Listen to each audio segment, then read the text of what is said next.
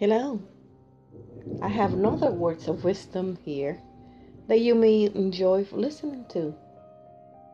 And it goes like this If you have no suffer as you have, there would be no depth to you as a human being, no humility, and no compassion.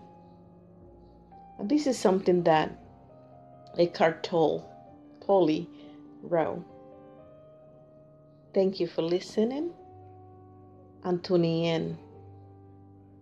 God bless you and have a wonderful day.